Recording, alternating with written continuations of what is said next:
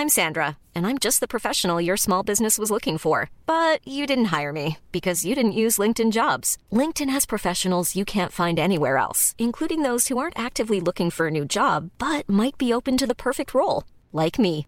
In a given month, over 70% of LinkedIn users don't visit other leading job sites. So if you're not looking on LinkedIn, you'll miss out on great candidates like Sandra. Start hiring professionals like a professional. Post your free job on linkedin.com/people today. Il est midi, bonjour à tous et bienvenue sur CNews. Je suis ravie de vous retrouver. Alors évidemment, au sommaire de Midi News, on va beaucoup parler des législatives. Au lendemain de ce premier tour, on va se projeter sur le second tour et analyser les victoires ou les défaites. Mais avant cela, on va faire un point sur l'actualité. Michael Dorian, c'est à vous. Bonjour Michael. Bonjour Clélie, bonjour à tous. Et on commence avec les résultats définitifs du ministère de l'Intérieur concernant le premier tour des élections législatives. Vous le voyez, le parti de la majorité Ensemble devance très légèrement la NUPES. Mais regardez ce tweet de Manuel Bompard. Ces chiffres sont contestés par la France Insoumise. Florian Tardif, vous êtes en direct du QG de la NUPES. Ils sont déterminés à faire entendre leur voix, c'est ça? Oui, euh, vous l'avez euh, expliqué euh, à l'instant, très vite après la communication des chiffres officiels de la part du ministère de l'Intérieur, Manuel Bompard, qui fait partie, hein, on le rappelle, de la garde rapprochée de Jean-Luc Mélenchon, a contesté, vous avez montré ce tweet, le mode de calcul du ministère de l'Intérieur pour aboutir à ces résultats définitifs. Il a alerté sur la manipulation, je le cite, de Gérald Darmanin, puisque le ministère de l'Intérieur a totalisé un peu moins de 6 millions de voix pour la NUPES alors que au sein de l'entourage de Jean-Luc Mélenchon, on estime que la NUPES a totalisé un peu plus de 6 millions de voix. Comprenez que ce qui est en jeu, c'est de savoir qui est arrivé en tête à l'issue de ce premier tour des élections législatives. J'ai contacté le ministère de l'Intérieur tout à l'heure qui m'a expliqué que pour obtenir ces résultats définitifs, ils avaient pris en compte la liste des candidats officiellement investis par la NUPES qui a été envoyé au ministère de l'Intérieur dans un mail qui a été envoyé le 8 avril dernier précisément. Et par ailleurs, trois candidats investis par la NUPES ont été comptabilisés sous l'étiquette divers gauche hier soir, tout simplement parce que le ministère de l'Intérieur a estimé qu'ils avaient renoncé à cette investiture. Mais peu importe les chiffres contestés ou non par les uns ou par les autres, ce qui est sûr, c'est que la NUPES arrive ce soir comme étant la première force d'opposition dans notre pays au parti présidentiel. Merci Florian Tardif en direct ce midi du QG de la NUPES. Et concernant le Rassemblement national, le parti de Marine Le Pen a fait un score de 18,68% pour ce premier tour des élections législatives. Il se place juste en dessous de la NUPES, Marine Le Pen, qui est revenue sur les résultats de la NUPES. Pour elle, ils ont fait moins bien que pour l'élection présidentielle. On l'écoute. Malgré euh, tout le battage dont ils ont bénéficié, euh, la réalité, c'est qu'ils font moins bien euh, lors de ces élections législatives qu'ils n'ont fait avec leur score cumulé au premier tour de l'élection présidentielle. voilà, donc tout ça pour ça. Et, puis avec un certain nombre de mensonges diffusés hier soir sur le nombre de présences au second tour, etc. etc. Donc voilà, moi ce que je sais, c'est que nous avons donc 200 le second tour. Euh, dont 5 triangulaires et 108 circonscriptions. Nous sommes arrivés en tête et où donc nous pouvons faire élire des députés. Le deuxième jour du procès de Dino Scala, dit le violeur de la Sambre, s'est ouvert aujourd'hui à Douai. Cet homme jugé pour viol et agression sexuelle sur 56 femmes va être entendu sur sa personnalité. Noémie Schulz, vous êtes au tribunal. La déposition de l'épouse de Dino Scala a été longuement entendue ce matin. Oui, une femme qui ne veut pas enlever euh, sa perruque pour ne pas être reconnue. Elle ne veut pas non plus donner son adresse. Vous savez, j'ai plus rien, plus de vie, plus de maison. On m'a craché dessus. Il y a un mois, ma fille a été agressée. Il n'y a pas qu'elle qui a été agressée. Madame lui fait remarquer assez sèchement une avocate de partie civile. L'exercice, on le comprend, est compliqué euh, pour l'épouse de Dino Scala. Elle vivait avec lui pendant toutes ces années où très tôt le matin, euh, il agressait parfois des femmes avant d'aller au travail. 30 ans de parcours criminel elle le promet, elle n'a jamais rien soupçonné. J'ai pas eu un doute de quoi que ce soit. Je cherche encore des signes Même là, il est dans le box, mais c'est pas le dino que je connais. Je ne comprends pas. C'était un papa poule. Il ne supportait pas qu'on s'en prenne aux enfants. Et moi, il me disait de faire attention quand j'allais courir sur les bancs de la partie civile. Ces déclarations sont difficilement audibles. L'audience est éprouvante. À la demande d'une avocate, l'épouse de Dino Scala finit par se retourner vers les plaignantes. Je suis désolée, murmure-t-elle deux fois avant de fondre en larmes. Une avocate, une avocate lui répond, ce n'est pas à vous de vous excuser pour les actes de votre mari. Dans la salle, de nombreuses victimes sont en pleurs. Merci Noémie Schulz euh, à Douai. On passe à l'économie, on va parler des marchés euh, boursiers très mal menés pour la troisième séance euh, de suite. Faut-il s'en inquiéter? On voit ça avec Eric Riedmaten. Votre programme avec Logissimo, votre partenaire pour vos besoins logistiques du premier et du dernier kilomètre partout en France.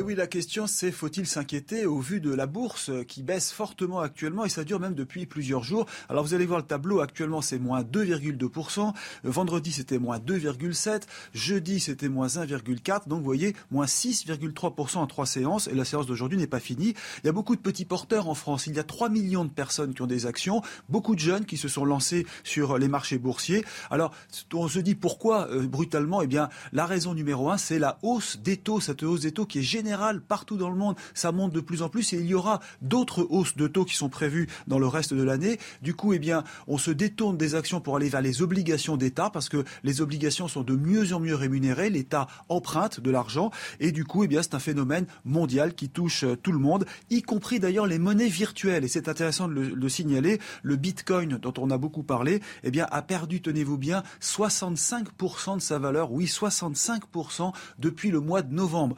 On peut résumer la situation actuelle en disant que le goût du risque actuellement n'est vraiment plus d'actualité. C'était votre programme avec Logissimo, votre partenaire pour vos besoins logistiques du premier et du dernier kilomètre partout en France. Bienvenue sur le plateau de Midi News sur CNews. Je vous présente les invités. Valérie Delage, bonjour. Vous êtes porte-parole du mouvement Les Engagés. Bienvenue également à Xavier Iacovelli, sénateur La République En Marche, délégué général de territoire de Progrès. En face, Arthur de Vatrigan, bonjour. Bonjour. Vous êtes cofondateur du journal L'Incorrect et à vos côtés, Didier Sicard, qui est ancien bâtonnier. Euh, Didier, je dis non. Frédéric Sicard. Didier, c'est un autre. Oui. Il fait dans la médecine. Exactement. Vous, non. Vous êtes ancien bâtonnier de Paris, excusez-moi. Frédéric Sicard. Donc, ça y est, le bienvenu. On va évidemment tirer les leçons de ce scrutin hier, de ce second tour des élections législatives. Avant cela, puisque c'était un drame qui a ému la France. Un drame qui a frappé le petit village de Clessé, c'est en Saône-et-Loire. Il y a quatre jours, vous savez, une adolescente a été retrouvée poignardée à mort, une adolescente euh, de, de 13 ans, et elle avait été tuée, elle a été tuée par son petit ami qui a reconnu les faits. Donc, Aujourd'hui, le collège euh, Marie Conan va réouvrir ce matin le collège où étaient scolarisés les deux adolescents.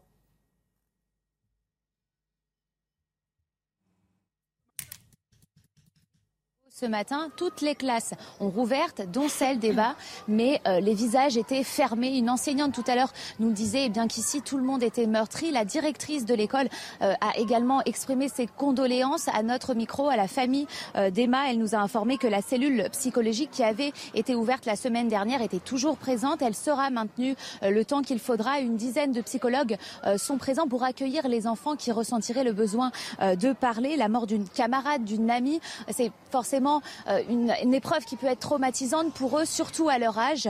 Et nous avons également vu rentrer dans l'établissement deux gendarmes.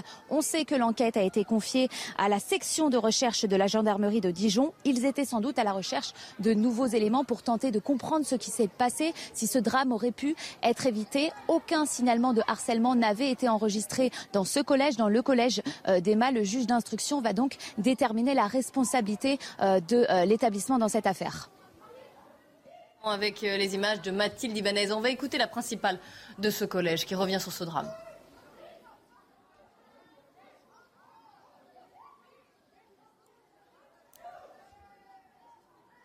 On va, alors, on va écouter normalement la principale du collège, puisque le, là, normalement, ça devrait suivre. Puisque vous le disiez, Marie, hein, le, collège a rouvert ses classes aujourd'hui, quatre jours après le, le meurtre de cette adolescente de 13 ans. Les personnels sont tous présents au collège ce matin pour prendre en charge les élèves. Euh, ceux-ci ont été accueillis donc en classe par leurs professeurs avec le soutien d'une psychologue de l'éducation nationale s'ils le désiraient. La cellule de soutien médico-psychologique mise en place depuis jeudi donc au collège a été renforcée. Elle compte aujourd'hui 12 psychologues de l'éducation nationale, 4 infirmières scolaires et 3 assistantes sociales de l'éducation nationale. Les élèves, les et les parents d'élèves qui le souhaitent peuvent être accompagnés donc tout au long de la journée individuellement. Voilà, quatre jours après euh, ce drame et la, vive émotion évidemment qui a secoué ce, village de Saône-et-Loire.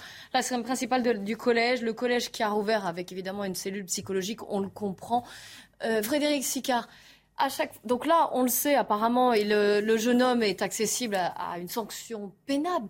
Mais cette violence entre jeunes de 13, 14 ans, de multiples coups de couteau, une mort à la clé, cette jeune fille, chaque fois ça interpelle. Euh, comment l'expliquer selon vous? Comment on peut faire face à de tels drames? Premièrement, actuellement, c'est le temps euh, de la famille, euh, de la victime, et qu'on doit respecter. Après viendra le temps de l'enquête, viendra le temps de comprendre. Mais ce qui vous choque et ce qui nous choque tous, c'est la violence chez un jeune, parce que c'est un avenir compromis euh, et on cherche où est la faute éducative, qu'est-ce qui a manqué à, ce gamin pour qu'il en arrive là, sachant, et on va être très direct, qu'il s'expose à une peine qui l'emmènera probablement... ma deuxième question à 20 ans de détention, puisque c'est la peine incompressible maximum qui peut être à son âge euh, à laquelle il peut être condamné.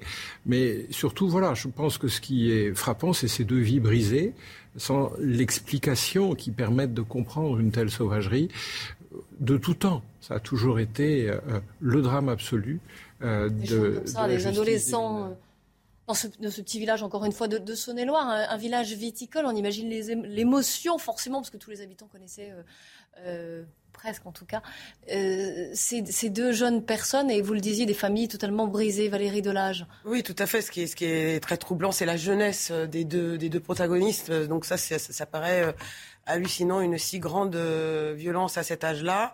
Apparemment, euh, c'était un petit couple qui avait euh, cassé. Oui, il y avait des ruptures, il y avait des réconciliations. Mais bon, ça n'empêche. et d'ailleurs, ça n'empêche pas. Enfin, on, peut. vous voyez où ça aboutit. Il y a de nombreuses plaies. Il a été jusqu'à ce point-là. Et donc, ce qui est très perturbant, c'est la jeunesse. Donc, peut-être que derrière, il faudra peut-être faire encore plus de, de, de comment dire, de, prévention dans les collèges, dans les écoles, enfin d'expliquer qu'on ne gère pas des problèmes avec la violence. Donc ça paraît peut-être un peu naïf, mais je vois que ça déjà euh, dans un, premier temps, quoi, passer ce type de message. C'est intrigant. C'est très compliqué de parler d'un fait comme ça parce qu'en effet, Maître l'avait bien dit, il y a le temps de la famille euh, et que toute analyse peut être mal interprétée comme une analyse politique ou sociologique. Et pourtant, il faut se poser des questions parce que malheureusement, quand on regarde l'actualité. Euh, c'est pas un fait de société, heureusement, mais c'est pas un premier, c'est pas la première fois qu'il y a un fait comme cela. Rappelez avec une extrême jeunesse des protagonistes, qui amène à la mort, comme ici prémédité, avec une a priori une absence d'empathie. Euh, rappelez-vous à Argenteuil l'année dernière, c'était en mars 2021, une collégienne qui se fait euh, frapper violemment, puis noyer par deux collégiens. Et malheureusement, il y a d'autres faits comme ceci. Et donc la question qu'il faut qu'on se pose, c'est pourquoi un adolescent euh, ne voit plus la frontière entre le bien et le mal? Pourquoi un adolescent, la moindre contestation ou l'opposition, peut dire que le seul moyen de lutter contre ça, c'est l'élimination littérale? Et donc derrière, évidemment, euh, la question, c'est comment on arrive à ça? Euh, Quel est le rôle des parents? Quel est le rôle des, euh, de l'éducation? Quels sont les indicateurs qu'on peut mettre en mm. place? Voilà. Mais c'est très compliqué de parler d'un fait comme ça, qui est tout malheureusement encore chaud. malheureusement, la famille, bah, je ne sais pas si elle arrivera un jour à faire un deuil, parce que perdre un enfant, c'est tout sauf naturel. Surtout Une marche blanche est organisée d'ailleurs en fin de journée. C'est très compliqué, mais malheureusement, pour éviter, essayer d'éviter et faire en sorte que ça ne se reproduise le moins possible, même si on sait qu'on pourra jamais éradiquer le mal qui est à tout homme, bien entendu. Comment essayer d'éviter au maximum et donc se poser des questions et même des questions qui peuvent fâcher. Non, non, mais vous avez raison de soulever ces questions quand même, parce que ça interpelle cette jeunesse et ces passages à l'acte directement parce qu'il y a eu. Euh, alors pour d'autres faits divers, ça a été des, des, euh, harcèlements. Euh, pour d'autres choses, là, ça peut être. Voilà, il, Bah là, ce, qui est, inquiétant, c'est qu'on entend. Cette petite amie a peut-être voulu rompre, on ne sait pas encore exactement ce qui s'est passé, mais, cette bagarre. L'information qu'on a eue, c'est c'était prémédité. Il y a eu des menaces. Il a reconnu. Il y a eu un entraînement. Il s'est entraîné au couteau. et il pas, c'est dire, c'est, c'est pas un coup de folie, une pulsion. C'est ça qui est inquiétant. Xavier Iacovelli. Oui, déjà rendre euh, hommage à la jeune Emma, avoir une pensée pour, euh, pour sa famille, pour son entourage, pour ses euh, camarades de classe qui doivent être effectivement traumatisés. Et, et après, effectivement, viendra la question de, du pourquoi. Comment est-ce que ce, ce, jeune qui est passé à l'acte a pu arriver à, une telle horreur et à un tel acte monstrueux? Parce que tuer quelqu'un au couteau, c'est quand même. Enfin, tuer quelqu'un déjà, c'est monstrueux. Mais alors, au couteau, je pense que. on a 14 ans. 14 ans, je crois, il a. Oui, oui. c'est la question aussi peut-être des réseaux sociaux, la question euh, de, l'environnement euh, qui est violent euh, sur, sur les différents écrans, les, les différents réseaux sociaux. Ce que disait aussi Arthur de Vatrigan, cette frontière qui, s'efface entre je suis justement C'est pour ça qu'il faut se poser la question sur cette violence. le, contrôle aussi pour notre jeunesse de l'accès à, un, certain, un certain type de violence. Moi, j'ai pas l'impression qu'à notre époque, on... alors il y avait de la violence hein, dans, dans, lorsqu'on était jeune, mais j'ai pas l'impression qu'il y avait cette violence euh, euh, intrinsèque, en tout cas euh, dans, la jeunesse. Et je pense qu'il faut se poser les bonnes questions. Je pense que la question aussi du harcèlement à l'école, est un vrai sujet. Euh, je sais que Jean-Michel Blanquer a, travaillé beaucoup euh, ces cinq dernières années sur euh, le sujet, mais vous, vous en parliez tout à l'heure de toute la prévention aussi, les violences faites aux femmes. Et c'est dès le plus jeune âge qu'on explique, bah non, on ne frappe pas une femme. Et donc, c'est à l'école qu'on peut aussi apprendre ça. et donc, je pense qu'il faut accentuer sur la lutte contre le harcèlement, la lutte contre les violences faites aux femmes ou aux hommes, peu importe, mais en tout cas toutes les violences. Et je pense que l'aspect prévention est indispensable. Il est midi 15, on va faire un, rapide tour de l'actualité avec vous, Audrey Berthaud. En Amazonie, les recherches euh, avancent après la disparition d'un journaliste britannique et de son guide la semaine dernière. Des objets leur appartenant ont été retrouvés dans la forêt, une carte de santé, un sac à dos ou encore une paire de bottes. Ils ont été retrouvés près de la maison du principal suspect, un homme de 41 ans. Et le gouvernement britannique va présenter aujourd'hui au Parlement son projet de loi modifiant certains éléments du protocole nord-irlandais conclu avec euh, l'Union européenne dans le cadre du Brexit. L'Union européenne a averti qu'une telle mesure signifie revenir sur un traité international et justifierait des représailles commerciales. Enfin, France-Croatie, c'est ce soir au Stade de France. Les Bleus comptent boucler leur saison sur une victoire et atténuer leurs doutes cinq mois avant la Coupe du Monde. Hier, six Bleus n'ont pas participé à l'entraînement, dont Karim Benzema, contrairement à Kylian Mbappé, sur lequel compte particulièrement Didier Deschamps ce soir. On reprend notre débat sur euh, Midi News et évidemment avec la politique et les législatives au lendemain de ce premier tour qui a réservé bien des surprises. Mais on va commencer par l'abstention quand même, euh, si vous le voulez bien, avant de débattre euh, du succès ou des défaites des uns et des autres. Cette abstention record, 52,49% des inscrits, ça dépasse évidemment le précédent, qui était déjà un record d'ailleurs euh, en, 2017. Ça interroge forcément sur cette expression qu'on utilise beaucoup, qui est la fatigue démocratique. Et en plus, dans cette abstention, la majorité des jeunes, des moins de 35 ans, qui ne sont pas allés voter. Alors, vous allez me dire à quoi vous attribuez cette... Alors chaque fois, évidemment, on débat de cela, mais pour vous, là, législative, que cette abstention record pour cette élection qui est quand même une élection phare, ce n'est pas la présidentielle, mais quand même.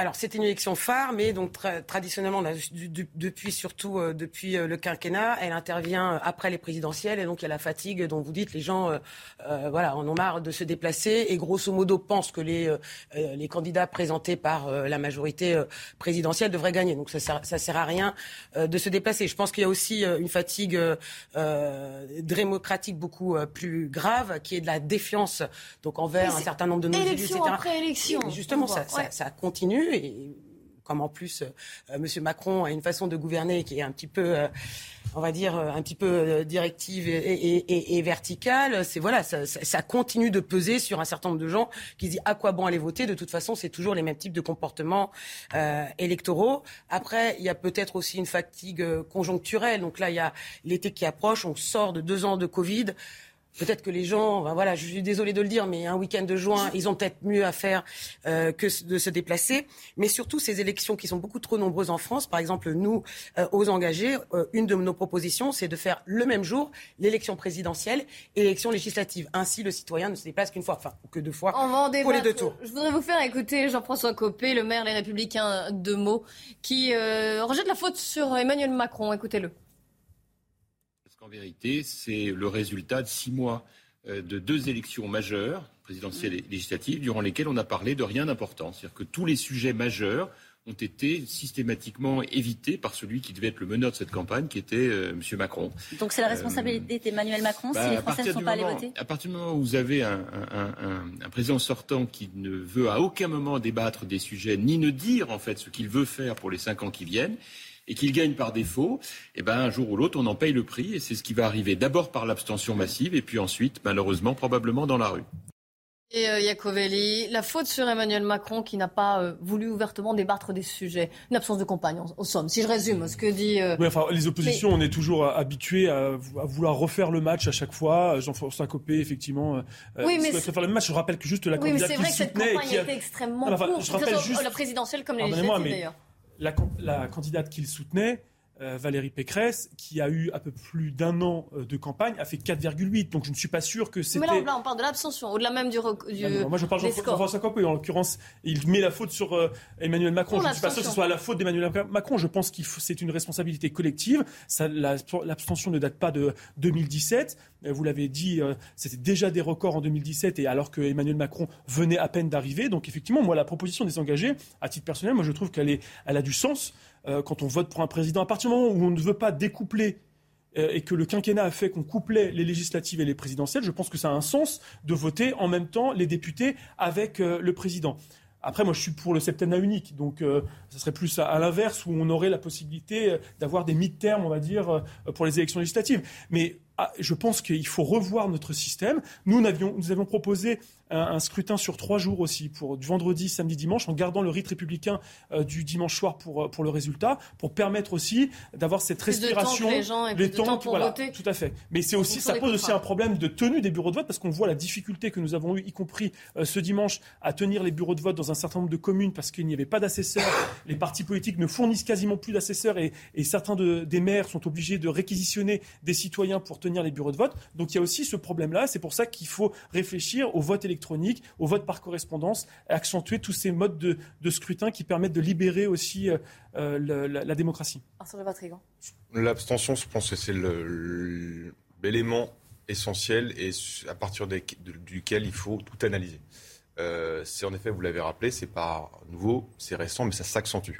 Je vois trois causes à cette abstention. Première cause, la crise de la représentativité c'est pas nouveau. Christopher Lash l'avait expliqué avec la sécession des élites. Et si on reprend deux, euh, euh, dire, deux, deux, sujets pour lesquels les Français sont plus impactés dans leur quotidien, c'est deux sujets sur lesquels ils n'ont pas eu voix au chapitre. Le sujet de l'immigration. L'origine, c'est le regroupement familial. Ça n'a pas été issu d'un vote démocratique. Et le deuxième sujet, c'est l'Union européenne qui applique des décisions ou qui sanctionnent quand ces décisions ne sont pas prises. Rappelez-vous 2005, le référendum qui a été refusé par les Français et pourtant il est revenu par la fenêtre. Deuxième raison pour moi, c'est que les Français ne croient plus en politique. Euh, parce qu'il y a eu un transfert de pouvoir sur d'autres instances supranationales comme l'Union européenne. Ça peut être aussi le, des, des, juges ou des arbitres comme le Conseil d'État, comme le Conseil constitutionnel. Et on voit qu'à chaque fois, même euh, au, niveau local, le maire n'a moins de pouvoir, le député a moins de pouvoir, et ainsi de suite.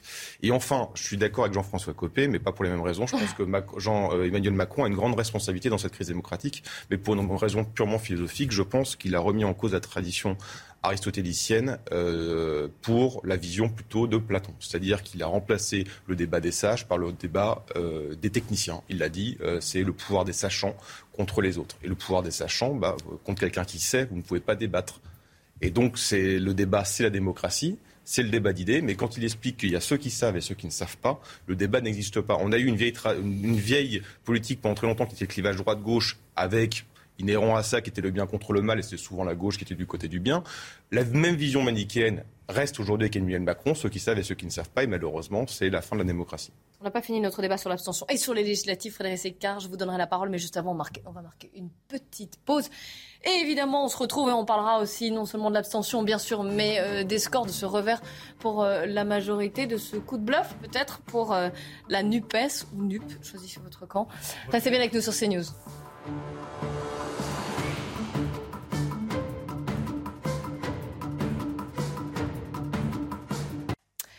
Il est midi 30 sur CNews et c'est Midi News. Et avant de reprendre notre débat, on va faire un point sur l'actualité avec vous, Audrey Berthaud. Amnesty International a accusé la Russie de crimes de guerre en Ukraine, affirmant que des centaines de civils avaient péri dans des attaques incessantes sur Kharkiv, dont beaucoup ont été menées avec des bombes à fragmentation.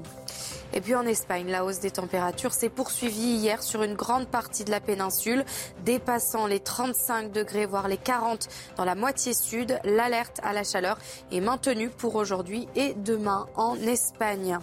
Enfin, pourquoi le melon est-il si cher cette année? Une récolte calamiteuse en Espagne a fait grimper les prix en mai et début juin avec des prix allant de 5 à 10 euros pièce. Mais avec la saison estivale qui arrive, les producteurs craignent que le melon soit de nouveau sacrifié sur l'autel de la guerre des prix. Midi News avec aujourd'hui Frédéric Sicard, Arthur de Vatrigan, Valérie Delage Xavier Iacovelli. On parle et on débriefe bien sûr ce premier tour des législatives. Un mot peut-être de l'abstention. Frédéric Sicard, je vous donne la parole. On vous a pas entendu encore sur ce sujet avant encore une fois de, d'analyser les leçons de ce scrutin et de ce qu'on peut en, retenir.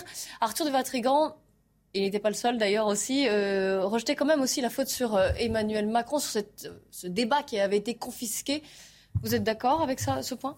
Non, pas forcément. C'est probablement multicause.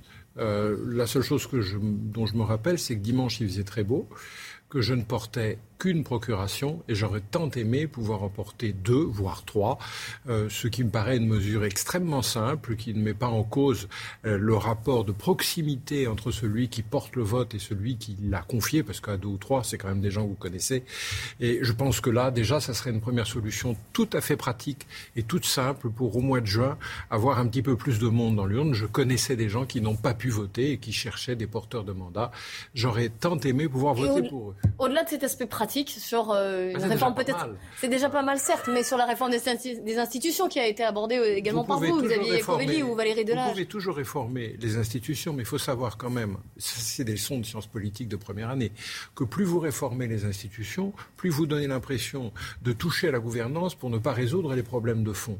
il y a une mesure toute bête et toute simple qui permet d'avancer, qui est l'éducation civique. Moi, je me rappelle très bien de mes leçons d'éducation civique où on m'expliquait ce qu'était un maire, un député, un président comment traverser la rue aussi, parce que je me rappelle très bien de ce jour, où on m'a expliqué qu'il ne fallait pas traverser en biais, mais passer par le passage clouté. Je pense que l'éducation civique est une mesure extrêmement simple qui, à long terme, permettrait probablement de restaurer l'autorité de la République. Mais coupler des, euh, coupler des élections, par exemple, ensemble, présidentielles et législatives, ça vous semblerait être une bonne idée? C'est de la dynamite parce que vous pouvez toujours coupler, mais vous n'êtes jamais certain du résultat qui peut être complètement à l'inverse de ce que vous pouvez espérer. Donc je pense qu'on n'a jamais suffisamment euh, besoin de voter. Il faut toujours voter. Alors, le vote par Internet, ce serait plus simple Regardez oui, le vote par Internet, vous l'avez aussi, vous en parlez. Pour, euh, pour, pour, faciliter, notamment pour les jeunes euh, qui ont bien l'habitude Analysons les scores à présent, si vous le voulez bien. On va commencer par le, camp d'Emmanuel Macron. Samy Sfaxi, bonjour. C'est le premier déplacement du président de la République. Ce matin, il est en visite euh, au Salon mondial Eurosatoris et les industries de défense et de sécurité terrestre à Villepinte. On est évidemment au lendemain des législatives et il ne s'est pas encore exprimé sur le sujet. Oui, Clélie, toujours pas de, réaction de la part du, président de la République après les, résultats euh, d'hier. En ce moment même, à l'heure où je vous parle, il est sur le stand du ministère des, Armées à côté euh, d'un hélicoptère Caïman et d'un hélicoptère Guépard. Il échange notamment avec le patron d'Airbus et, certains eh bien, états-majors du ministère des, Armées. Il ne s'est pas exprimé sur, la question. Évidemment, on va essayer de, l'interpeller euh, là-dessus. L'entourage du président nous explique qu'il ne veut pour l'instant eh pas réserver cette matinée à cette prise de parole tout cas ne pas donner de consigne non plus de, vote pour, pour ces législatives. Vous savez, on a beaucoup de questions à lui poser à Emmanuel Macron, notamment ces 59 circonscriptions dans lesquelles il va y avoir un duel NUPS-RN. Quelle va être la consigne de vote du, président de la République? Il ne l'a pas encore donné. La, la première ministre, elle, s'est exprimée, mais Emmanuel Macron est resté pour l'instant silencieux. Il va déambuler encore une demi-heure, trois quarts d'heure, et ensuite il repartira direction l'Elysée. C'est une euh, séquence pour lui ici euh, plutôt tournée vers l'international, parce qu'ici le gros sujet, c'est l'Ukraine, c'est comment aider les Ukrainiens dans, leur armement. Vous voyez le, canon César qui est juste derrière moi, c'est le canon qui est parti euh, en Ukraine pour eh soutenir l'armée ukrainienne. Donc pour l'instant, pour Emmanuel Macron, les questions législatives, les questions d'appareil politique, elles sont ce matin secondaires. Merci beaucoup Samy Sfaxi avec les images d'Ali Chomi. Oui, on le comprend bien. La guerre en Ukraine, elle fait rage, mais on a quand même cette actualité politique assez forte et les conséquences aussi, évidemment. Xavier Ecovelli, je me tourne vers vous en premier. Je vous rappelle que vous êtes sénateur de La République En Marche et également euh, délégué général de territoire de progrès. Vous me disiez tout à l'heure, non, c'est pas un grand revers. Mais quand même, là, le président de la République est sous la menace d'une majorité relative. Ça veut dire qu'il aurait besoin d'autres, d'autres partis, d'autres mouvements pour faire passer des réformes. Et on sait qu'il y a des grandes réformes qui vont devoir euh, être passées dans les mois qui viennent, notamment la réforme des retraites. Mais j'en passe, il n'y a pas que celle-là. C'est quand même une déception, vous ne pouvez pas le nier. On n'est pas dans le déni, on ne dit pas qu'on est satisfait euh, du résultat euh, d'hier soir. Euh, mais effectivement, on espérait mieux. Euh, c'est pour ça qu'il nous reste une semaine pour mobiliser les Français, pour rassembler les Français, ceux qui ont fait un choix différent au premier tour, avec des candidats qui ne sont plus présents euh, au second, et puis ceux qui se sont aussi réfugiés dans l'abstention, qui n'ont pas estimé que leur vote pouvait peser dans l'élection. Et donc c'est à nous aussi de les convaincre pendant une semaine d'aller faire ce choix pour porter la majorité présidentielle aux responsabilités, pour faire en sorte que les réformes que le président de la République a portées lors de ces élections et sur lesquelles il a été élu puisse aboutir dès le mois de juillet. Je pense notamment à l'indexation euh, des retraites euh, sur l'inflation. C'est 4% supplémentaires. Le texte est prêt et nous attendons d'avoir cette majorité pour pouvoir mettre en place. C'est les mesures de pouvoir d'achat, c'est le bouclier énergie, c'est euh, toutes ces mesures qui ont été promises par le président de la République. Et donc, on a besoin effectivement d'avoir une majorité stable, solide, claire, et c'est-à-dire plus de 289 députés.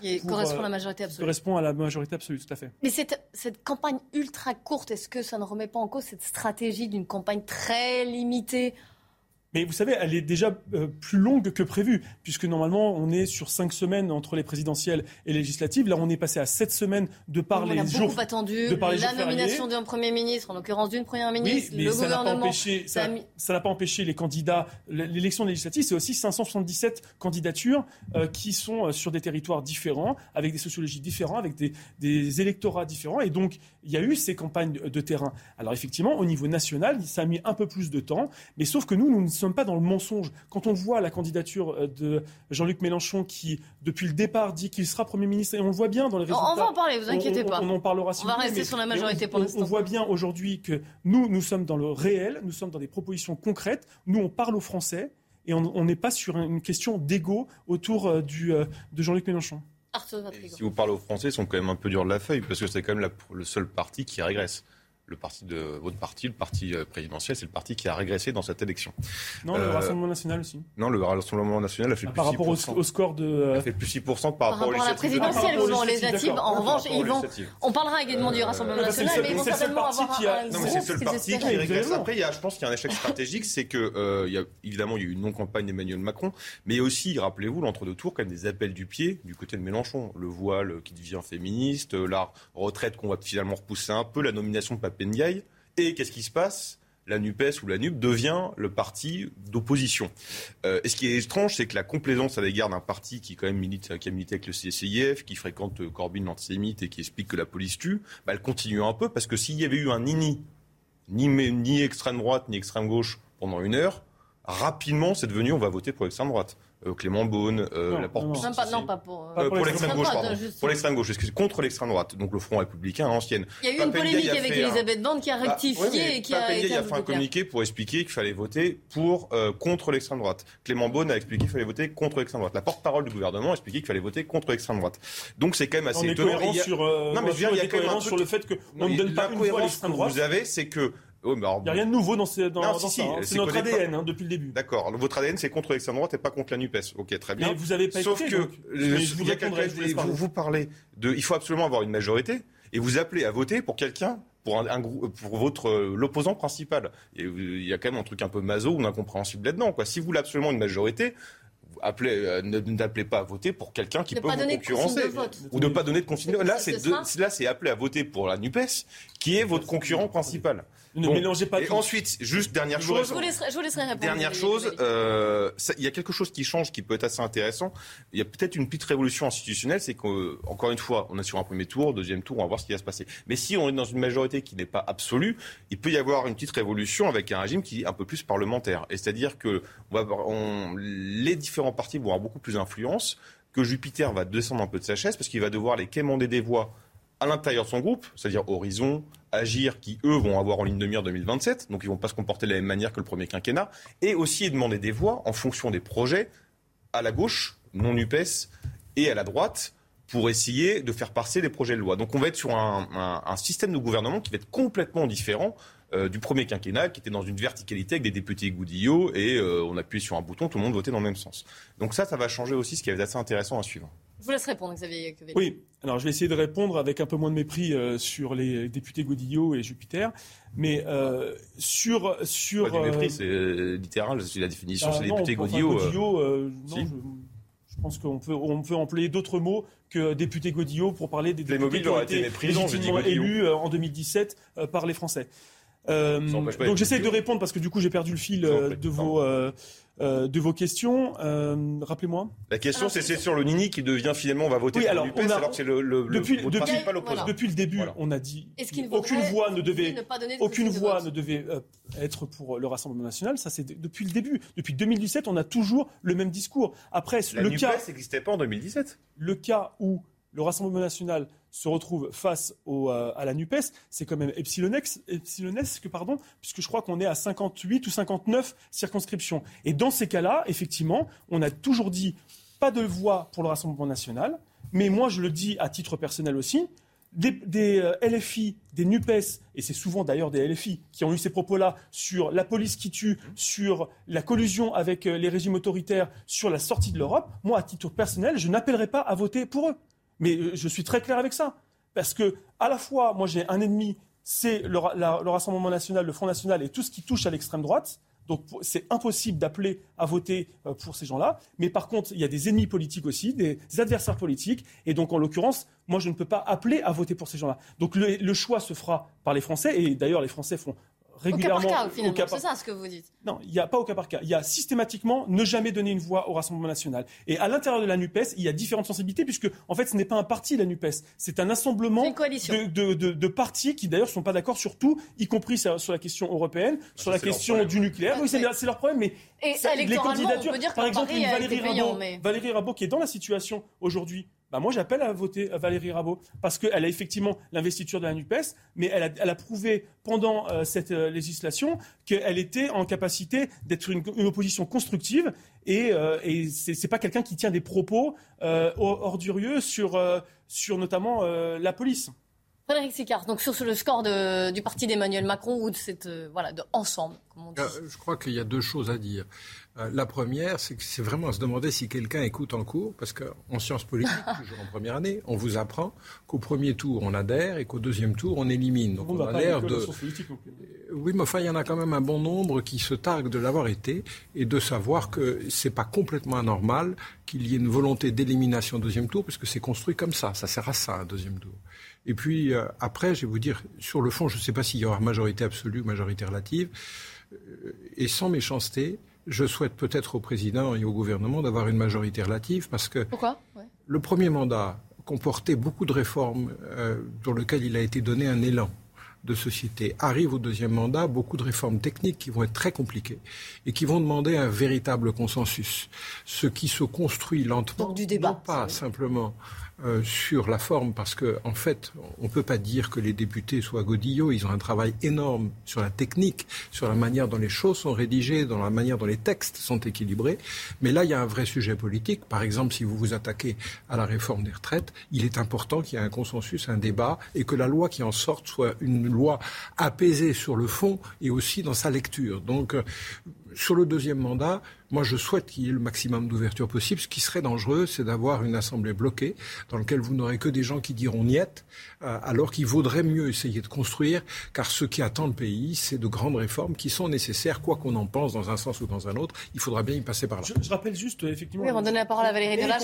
Juste pour compléter, mais effectivement, sur la question de la, euh, des coalitions possibles et la dose de proportionnelle qui avait été proposée par le président de la République en, 2017, ça a été rejeté aussi dans le cadre du pacte constitutionnel qui a été euh, proposé aux assemblées et les oppositions se sont opposées à ça. Donc effectivement, mais par contre, c'est aussi une vision de ce que pourrait être une Assemblée euh, nationale avec une, proportionnelle où on ne serait obligé effectivement de négocier et personne n'aurait la majorité seule. Tout bien que je vous souhaite, c'est que cette réforme constitutionnelle finisse par passer, qu'au passage, on arrive à reconnaître de grands principes constitutionnels qui ont été mis sur le côté. Je pense notamment à l'indépendance de la magistrature et aux droits de la défense qui me sont si et qui passent à la Vous prêchez pour votre paroisse, si je peux me permettre. Euh, oui, je, je, voulais revenir sur ce que vous venez de dire à l'instant. Là, au début de 2017, pour le coup, il y avait une majorité absolue euh, à l'Assemblée nationale. Donc, s'il avait voulu faire passer la dose de proportionnelle à l'Assemblée, ce serait, ce, ce serait passé. C'est bloqué.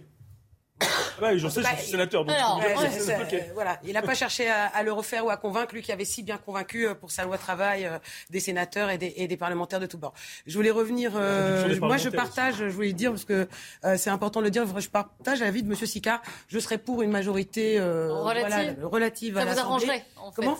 Ça vous arrangerait, forcément. C'est pas que ça m'arrangerait. C'est vraiment. comme vous ne faites pas partie de la NUPES. Hein. Non, non, je ne fais pas partie de la NUPES. Moi, je défends une gauche euh, républicaine. ça vous, arrangerait peut-être, parce que vous serez en, seriez en position d'arbitre. Euh, mais parfois oui, oui, alors Si, si le groupe euh, qui va se constituer à la NUPES se redissocie ensuite par parti et qu'on distingue la gauche républicaine, le PS, par exemple, parlait de Valérie Rabault euh, euh, tout à l'heure. Mais juste d'un point de vue de principe, cette assemblée, sans parler de, de, de Godillot, était quand même plus une chambre d'enregistrement pendant cinq ans. Ce serait vraiment sain pour la démocratie et pour les réformes qui viennent, de, qui a un consensus et beaucoup plus de dialogue sur un certain nombre de lois. Voilà. on continue d'en parler. Non, non, on va continuer d'en parler, mais il est, il est une heure moins le quart déjà. Faisons un point sur l'actualité avec vous, Audrey Berthaud. Deuxième jour du procès de Dino Scala. Aujourd'hui, celui qu'on appelle le violeur de la Sambre est jugé depuis vendredi dernier pour viol et agression sexuelle sur 56 femmes. Aujourd'hui, la Cour d'assises du Nord va se pencher sur sa personnalité. Et puis une grève des soignants au CHU euh, de Toulouse aujourd'hui. Les urgences euh, adultes de l'hôpital Purpan de la ville seront uniquement ouvertes aux urgences vitales à partir de ce soir. Les soignants réclament des hausses de salaire et d'effectifs. Enfin, cette euh, triste nouvelle à Strasbourg, une famille a perdu euh, la vie ce matin dans un incendie. Leur appartement a pris feu au petit matin. Il y a quatre victimes, deux adultes et deux enfants. Selon plusieurs voisins interrogés par l'AFP, cette famille serait de nationalité syrienne et les enfants âgés d'environ 7 ou 8 ans. Une enquête a été ouverte sur les causes de l'incendie. Je voudrais vous faire écouter Jean-Luc Mélenchon hier, qui est euh, la déclaration que l'on retient. Écoutez-le. J'appelle notre peuple à déferler dimanche prochain. Il s'agit de rejeter, d'écarter. Mais peut-être plus important est le fait qu'en déferlant, en se mobilisant toutes et toutes, et d'abord dans la jeunesse, à qui le futur appartient, et d'abord dans tous les milieux populaires si durement éprouvés par les trente années de néolibéralisme qui se sont abattus sur lui. Déferler, une déferlante, est-ce que votre vie, cette euh, métaphore, l'utilisation de ce mot est appropriée pour qualifier le score de la NUPES hier euh, au premier tour des législatives, Valérie Delage Non, non, je pense que ce que c'est pas approprié et que euh, Mélenchon continue euh, comme ce qu'il a fait en fait depuis cinq ou six semaines. C'est-à-dire c'est une provocation, il a réussi un tour de ouais, force. mais c'est un coup de bluff qui a marché. Voilà, il a fait un coup de bluff. Il a dit je vais être, je vais être élu Premier ministre. On sait bien que c'est pas une élection, que c'est un choix par une assemblée qui sera élue euh, sur proposition du, du, du, président. Mais lui, il continue son tour de force. Donc là, bah, il a réussi par le jeu de la Nupes et, et avoir un score à peu près égal avec la majorité, mais euh, je ne pense pas qu'il y aura une différence derrière. Lui continue son propre jeu. Il a réussi un double hold-up, un hold-up médiatique, un hold-up politique. Le hold-up médiatique, c'est le lendemain des présidentielles, il s'est positionné comme le deuxième parti, alors qu'il était arrivé troisième, et ça a pris. Et l'hold-up politique, c'est qu'il a réussi à rassembler des gauches qui étaient réconciliables et complètement différentes. Mais là, ça veut dire que c'est la, première, le premier parti, enfin, mouvement d'opposition, dans, les coalition. Dans les nombres de voix, c'est pas le premier parti, parce que par rapport à 2017, ils sont à peu près équivalents. Mais le fait de se rassembler fait qu'ils vont avoir beaucoup plus de députés. Et ils ont, là, son coup de force, c'est qu'il a rassemblé des gauches qui n'avaient rien à voir. Alors, il y a le thème de l'économie, de l'Europe, mais il y a aussi un thème anthropologique, juste sur la définition entre euh, une gauche des Lumières et une gauche racialiste, c'est pas du tout la même chose. Et pourtant, ils sont dans le, même groupe. Et là où il est fort aussi, c'est qu'il a euh, normalisé la marge.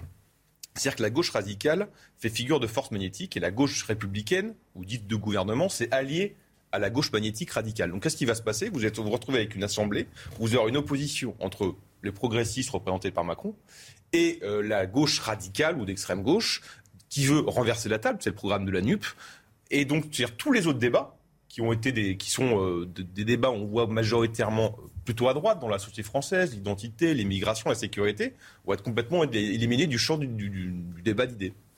Xavier Iacovelli oui, bah, euh, encore une fois, il s'est présenté pendant. Enfin, c'était assez particulier parce que euh, il menait une campagne qui, dont il n'était lui-même pas candidat. Il a, euh, a dit aux Français une espèce de mensonge en expliquant que les Français, par leur vote, allaient les lire en tant que Premier ministre. D'ailleurs, il a fait des affiches comme ça. on voit bien aujourd'hui que ce n'est pas le cas, que dans tous les cas, il ne sera pas Premier ministre. Non, mais il vous a sévèrement challengé. Mais il a eu l'intelligence de réunir, vous l'avez dit, des partis qui n'étaient pas d'accord depuis plus de dix ans. et moi, j'en quelque chose. Je faisais partie du Parti socialiste, donc euh, euh, qui, ne pouvait pas se retrouver euh, sur le fond ni sur la forme, et d'ailleurs qui se sont réunis uniquement sur des aspects électoraux. Et donc cette alliance qui date de trois semaines, je prédis que dans deux semaines, elle ne sera plus d'actualité, et, d'autant plus que les Français comprendront que dès dimanche soir prochain, la Nupes n'existera plus puisqu'elle n'aura pas la capacité de gagner ce scrutin. Dino Scala. Euh, oui, je veux bien vous parler de si vous voulez. J'ai des choses à dire. J'allais, oui, j'allais dire qu'on allait y revenir et qu'on allait y revenir, mais je voulais juste un mot, Frédéric Sicard. Décidément, aujourd'hui, je n'arrive pas à vous. Dimanche, il sera aussi beau que, le, que dimanche dernier. Donc, je doute que la mobilisation puisse être plus forte par y a des orages, Mais il y a des orages à la fin. Donc, ce sera peut-être la déferlante météorologique. Encore qu'il est rare que les lecteurs sortent par temps d'orage. Alors, j'allais, puisque le temps nous manque, j'allais vous dire que dans un instant, nous allons parler du procès de Dino Scala, donc le violeur de la qui euh, a repris et on sera sur place. Et puis, bien sûr, on reparlera de ces législatives, de ces élections et de ce scrutin. Nous parlerons évidemment du score de la NUPES, mais également du score du Rassemblement national ou même d'Éric Zemmour qui a, qui a manqué d'ailleurs cette élection qui n'a pas été élu dès le, dès le, premier tour. Restez bien avec nous sur CNews. À tout de suite. Il est 13h. Bonjour à tous et bienvenue si vous nous rejoignez sur CNews. Dans un instant, on va reprendre notre débat de Midi News. Évidemment, on tirera les leçons du scrutin de ces législatives. Euh, on parlera également de ce procès de Dino Scala qui était appelé le violeur de la Sambre. Avant cela, on fait un point sur les infos avec vous, Mickaël Dorian. Rebonjour Clélie, bonjour à tous. Pas une voix pour le Rassemblement national, c'est ce que proclame le ministre de l'Éducation nationale, Papendiaï, sur son compte Twitter. De son côté, la première ministre Elisabeth Borne vire et fait une mise au point. Écoutez-la. Notre position, c'est aucune voix pour le Front national. Ensuite, quand on a des candidats NUP, très clairement, si on a affaire à un candidat qui ne respecte pas les valeurs républicaines, qui insulte nos policiers, qui demande de ne plus soutenir l'Ukraine, qui veut sortir de l'Europe, nous n'appelons pas à voter pour lui. Si on a affaire à un candidat qui respecte les valeurs républicaines, alors nous le soutenons. C'est par exemple ce que j'ai eu l'occasion de dire s'agissant de Fabien Roussel. Emmanuel Macron est en déplacement aujourd'hui au salon de la défense d'Eurosatori à Villepinte où nous rejoignons Samy Sfaxi. Euh, Samy, le président de la République est-il revenu sur les résultats de ce premier tour? Écoutez, pas encore. Il est euh, encore en train de déambuler dans, les salons de, de l'Eurosatori. Vous savez, c'est le, salon mondial de la défense et, de la sécurité. Il en a fait une, une priorité ce, matin. Euh, pas de, pas de déclaration, pas de commentaires, mais bien sûr que tout au long de, cette matinée, on va tenter de l'interroger sur notamment ce, ce dont vous, vous parliez il y a un instant, c'est-à-dire les consignes de vote. Il y a 59 circonscriptions euh, dans lesquelles la NUP se retrouve face au Rassemblement national. Et si la Première ministre a donné des consignes de vote, on va dire, un peu plus claires, eh bien, Emmanuel Macron, lui, ne s'est toujours pas exprimé sur, sur le sujet. Il a aussi certainement quelques commentaires à faire sur certains de, ses ministres qui sont en balotage défavorable. C'est le cas notamment d'Amélie de Montchalin qui est en balotage défavorable, voire très défavorable, alors qu'elle a le plus gros portefeuille du gouvernement. Donc Emmanuel Macron qui va continuer sa débambulation pendant un peu plus d'une demi-heure et puis ensuite il, rejoindra l'Elysée. Mais il veut vraiment faire ce matin eh de cette séquence une séquence internationale. Il était tout à l'heure devant le canon César. Vous savez, ces fameux canons qui ont été envoyés en soutien à l'armée ukrainienne. Merci Samis Faxi en duplex donc du salon de la défense euh, euh, de Rossatori à Villepinte. Marine Le Pen continue sa campagne dans sa circonscription du Pas-de-Calais pour le Rassemblement national. Elle appelle les électeurs à aller voter dimanche prochain pour relancer son parti. Les explications avec Elodie Huchard. Marine Le Pen a donc repris sa campagne ce lundi. Ce matin, elle s'est rendue ici sur ce marché de la ville de Rouvroy qui se trouve dans sa circonscription. Elle était accompagnée de son suppléant Steve Briouat, maire de la ville d'Hénin-Beaumont. L'occasion euh, pour elle de tracter encore et toujours de rappeler à ses électeurs qu'il faut aller aux urnes dimanche. On le sait, Marine Le Pen n'a pas pu être élue dès le premier tour en raison de la plus faible participation. Donc elle compte encore sur la mobilisation euh, de ses électeurs. Marine Le Pen qui renvoie dos à dos une fois de plus euh, les représentants la majorité présidentielle, ceux de la NUPS. Elle dit qu'elle ne comprend pas pourquoi certains de la majorité présidentielle semblent préférer la NUPS à elle. Elle explique que le Rassemblement national est selon elle le seul parti en dynamique depuis 2017 euh, parce que quand on regarde le score additionné de tous les partis qui composent la NUPS à la présidentielle, eh bien il était plus élevé que celui que fait la NUPS aujourd'hui aux élections euh, législatives. Et puis Marine Le Pen, elle va avoir un programme un peu chargé cette semaine. Évidemment, elle fera campagne dans cette onzième circonscription du Pas-de-Calais mais elle va aussi aller soutenir euh, des candidats un petit peu euh, partout en France. Elle va se partager la tâche avec euh, Jordan Bardella. Elle ira notamment a priori dans la Somme, dans le Grand Est. Jordan Bardella fera plutôt le Sud. Donc on le voit pour Marine Le Pen et pour le Rassemblement national. L'enjeu, c'est de mobiliser plus que jamais cette semaine. 108 candidats du Rassemblement national sont arrivés en tête lors de ce premier tour. Évidemment, elle aimerait que cela se traduise dès dimanche prochain avec un groupe à l'Assemblée nationale. Elle ne s'avance pas sur le nombre de députés qui pourraient composer ce groupe. Plusieurs dizaines, dit-elle. On le sait, ils en espèrent entre 60 et 100, même si les projections, pour l'instant, donnent un score moindre pour le Rassemblement national. Cédric Jubilard sera-t-il libéré? La décision de justice concernant sa libération sera connue dans la journée. Pour rappel, il est incarcéré depuis bientôt un an pour la disparition de sa femme Delphine Jubilard en 2020. À quelques heures de la marche blanche pour Emma, la jeune fille tuée la semaine dernière à Clessé, la proviseure du collège où étudiait le jeune garçon qui a reconnu avoir tué sa petite copine s'est exprimée à son sujet. Pour elle, rien ne présageait un tel drame. On l'écoute. L'élève qui a reconnu les faits avait fait l'objet d'un suivi attentif par les membres de la communauté éducative, comme le sont tous les adolescents qui expriment des difficultés au sein d'un établissement scolaire. Aucun signal et dans les faits observés n'avait été détecté et ne pouvait laisser présager un tel drame. Comme l'a fait Monsieur le recteur de l'Académie de Dijon ce jeudi matin, nous renouvelons bien évidemment nos sentiments de compassion envers la famille et les proches de la victime. Tout de suite les sports, quatrième et dernier match de cette série de juin pour les Bleus. Ce soir, ils défient la Croatie à 20h45 au Stade de France avec pour l'instant un bilan loin d'être positif de deux points en trois matchs. Les joueurs de Didier Deschamps doivent à tout prix viser la victoire. Les précisions dans votre chronique sport. Regardez votre programme en diminuant votre consommation énergétique avec Groupe Verlaine. Isolation thermique par l'extérieur avec aide de l'État. Groupeverlaine.com.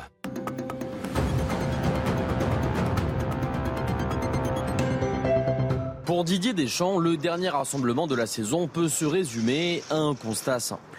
Je m'adapte à chaque fois pour faire en sorte de ne pas prendre de risques euh, avec des joueurs s'il y a une fatigue qui est importante de leur part. Et la rotation n'a jamais été aussi importante à tous les postes comme chez les gardiens, à l'image de Mike Maignan qui débutera ce soir face à la Croatie. 23 joueurs au total ont été titularisés sur les trois derniers matchs, du jamais vu depuis l'arrivée de Didier Deschamps à la tête des Bleus. La, quasi-totalité euh, auront eu plus de temps de jeu que si on avait deux matchs. Vous avez regardé votre programme en diminuant votre consommation énergétique avec Groupe Verlaine. Isolation thermique par l'extérieur avec aide de l'État. Groupeverlaine.com.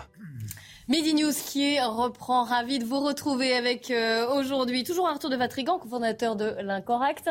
À vos côtés, Jonathan Sixou qui nous a rejoint. Vous êtes journaliste euh, au magazine Causeur.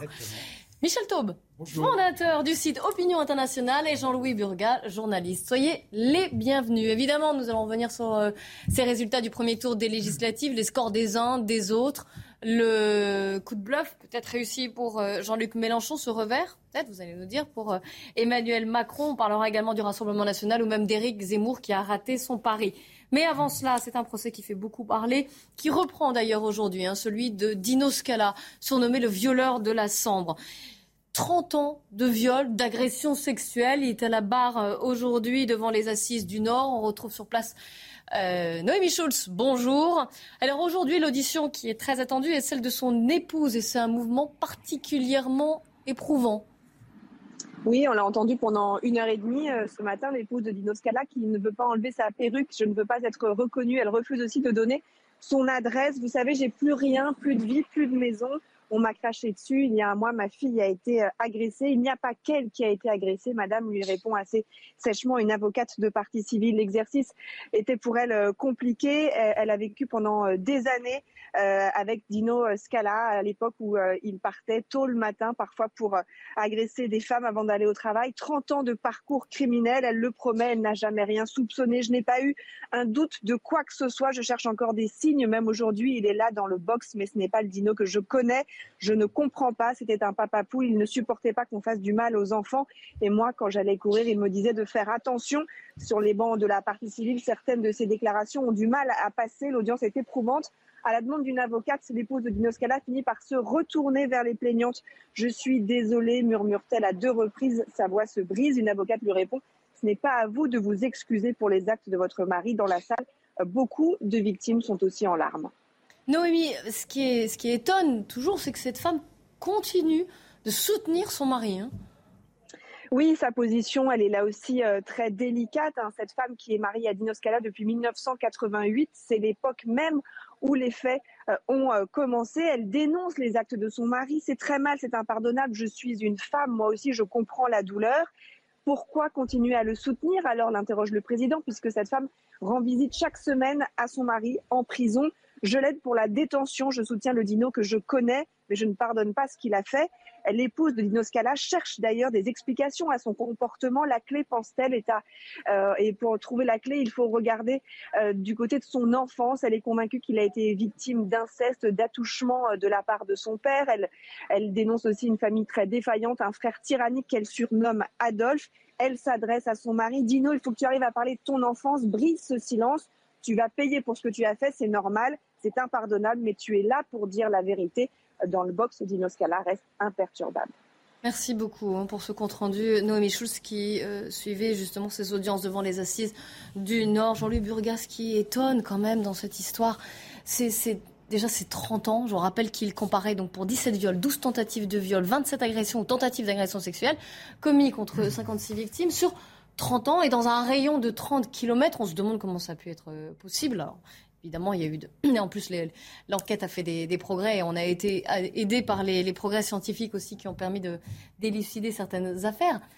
Mais quand même, on a l'impression que voilà, il aurait pu continuer son chemin encore longtemps. Je crois que cette affaire illustre euh, bien le sorte de, non-visibilité qu'on s'est plus ou moins tous accordé pendant toute une période sur un certain nombre de faits qui ne sont pas entrés dans, le, dans la zone des délits. Euh, même cette femme qui, vous rendez compte aujourd'hui, qui est encore capable de défendre son mari euh, dans cette situation, euh, je crois que par bonheur, la société a beaucoup évolué, qu'on est arrivé au moment où on peut dénoncer, condamner, on peut parler au moins. non, c'est une sorte de, de, sorte de chemin de croix ou de cheminement qui, qui nous amène tout de même aujourd'hui vers une période où, où on peut en parler, où on peut dénoncer. C'est étonnant, mais ça peut même choquer de voir euh, le témoignage, d'entendre le témoignage de cette femme qui a vécu 30 ans auprès de cet homme sans le savoir. On le sait, c'est humain. Euh, on ne veut pas voir ou on ne voit pas euh, parfois les, les, les. y a une part de déni ou de. ça peut arriver. Il y a eu un, fait divers qui est passé inaperçu ce week-end. C'était le, Parisien qui nous en informait. dans la région de Valence, un, jeune homme de 18 ans radicalisé s'apprêtait à, à commettre un attentat au, au couteau. Il a été arrêté par les service de renseignement euh, quelques jours vraisemblablement avant qu'il passe à l'action et il partageait sa chambre avec ses petites sœurs. Ses parents euh, ne savaient absolument pas que c'était vraiment des, des, une famille euh, bien insérée dans la société, etc. Et ils ne savaient pas que, leur fils était pas le même type d'affaires. Oui, non, mais, mais, quand on, ce que vous dites, c'est quoi C'est qu'on refuse de voir certaines choses je pense qu'il est possible. Il y a des cécités volontaires et d'autres qui sont totalement inconscientes. Mais pourquoi cet exemple Pour dire que sous son, même sous son toit, on peut passer à côté de quelque chose malgré soi. Michel Taub. Je suis malheureusement tout à fait d'accord. Je pense effectivement qu'il y a il y a des doubles vies ou des triples vies chez beaucoup de personnes et qui sont justement qui sont malgré elles euh, ou volontairement organisées pour pouvoir être à l'abri de toute euh, surveillance de, des personnes. C'est-à-dire qu'il y a un côté de manipulation aussi derrière. Dans ces grandes affaires criminelles, souvent, enfin voilà, c'est le reflet des, des bas-fonds de l'âme humaine et, et peut-être de nos sociétés. et, et, et c'est vrai qu'on est tous bouche bée devant, devant ces drames, mais c'est vrai aussi vous disiez 30 ans de crime, 20 ans d'enquête entre deux pays, la France et la Belgique ce qui a certainement compliqué aussi euh, la poursuite de l'enquête. Et les recoupements. si j'ai bien compris, euh, là où il a été arrêté, c'était presque lui qui cherchait à être arrêté quelque part, puisqu'en fait, il a commis son dernier crime euh, dans un lieu où il savait qu'il y avait une de la télé, de la vidéosurveillance, et que quelque part, il cherchait peut-être lui-même à essayer de se faire arrêter parce que peut-être que psychologiquement, il était arrivé au bout d'un processus. Je, je, je n'en sais rien. Et puis l'autre chose aussi qu'il faut, qu'il faut souligner, parce que ça a été dit par plusieurs avocats euh, de, des victimes de ce, monstre présumé, euh, c'est que euh, beaucoup de victimes semblaient ne pas avoir été assez entendues dans leurs auditions, dans, les commissariats de police, que les plaintes n'aient peut-être pas été suffisamment écoutées. or, on sait que la justice est va pas mal évoluer, en tout cas essaye d'évoluer en, la matière pour écouter euh, les paroles des femmes.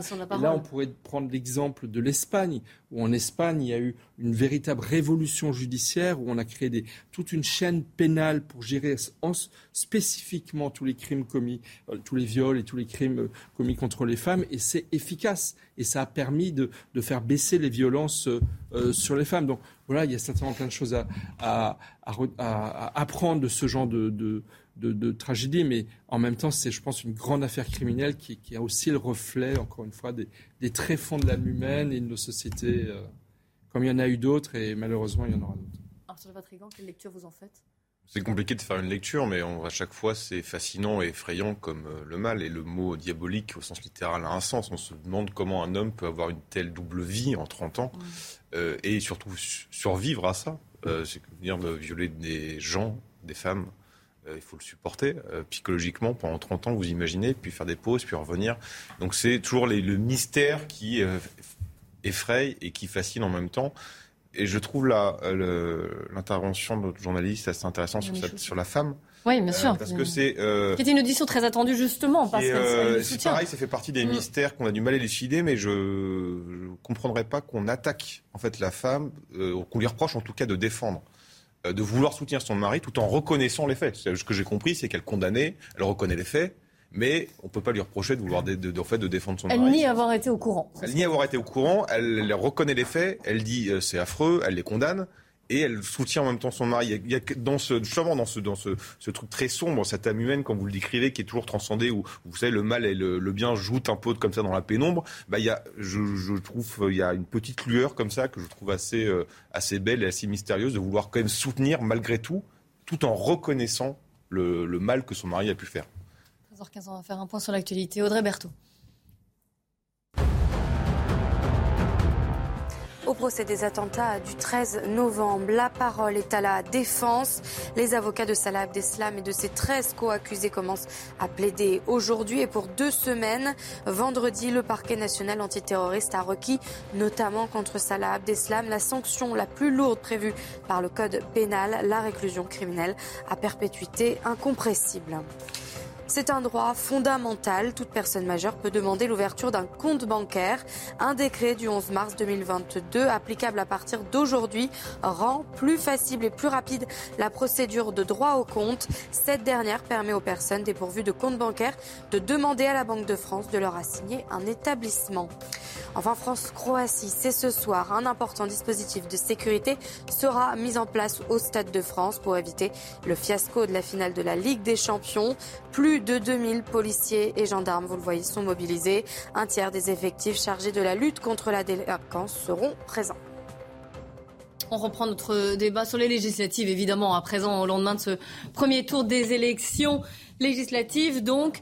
Et point focus, on va dire, sur Marine Le Pen, le Rassemblement national. J'aimerais avoir votre avis, puisqu'on se souvient de ses scores au second tour, en tout cas de la présidentielle. On n'a pas l'impression que le Rassemblement national a réussi à capitaliser sur cette dynamique-là, euh, puisqu'ils ont entre 18,5 et 19,8 à peu près des, des, pourcentages. Mais quand même, ils vont réussir à avoir un groupe, ce qui n'était pas le cas euh, lors de la précédente, euh, euh, lors des précédentes élections législatives.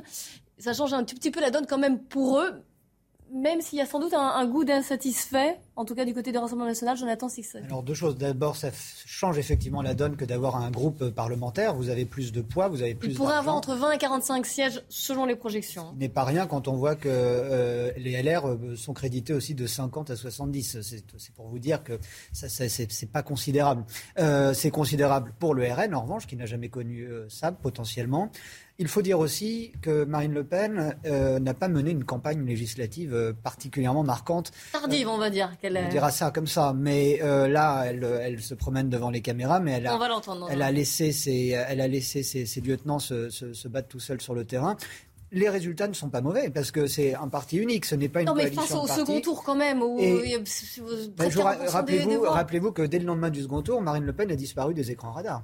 Euh, il y, a aussi un jeu de, de, de, chat et de la souris avec les médias depuis la fin du second tour, depuis qu'on est passé le second tour, Donc qui est, assez. Une campagne législative assez, pour vous. Bah, je vous avoue que c'est assez curieux et assez difficile à analyser ou du moins à tirer une analyse euh, qui soit cohérente du début à la fin parce qu'il n'y a pas de cohérence dans, ce, dans cette attitude. On va essayer de le faire. Si vous le voulez, ah, on, va écouter, euh, Marine Le Pen déjà qui est donc sur ce marché de Rouvroy dans le Pas-de-Calais. Nous sommes là, nous sommes bien là, nous sommes en dynamique forte depuis 2017, nous sommes les seuls à être en réalité en forte dynamique depuis 2017, car entre 2017 et aujourd'hui, euh, la, gauche et l'extrême gauche confondus euh, est en recul ou en stagnation, En Marche est en recul fort, LR est en capilotade et le Rassemblement national, lui, est en forte progression.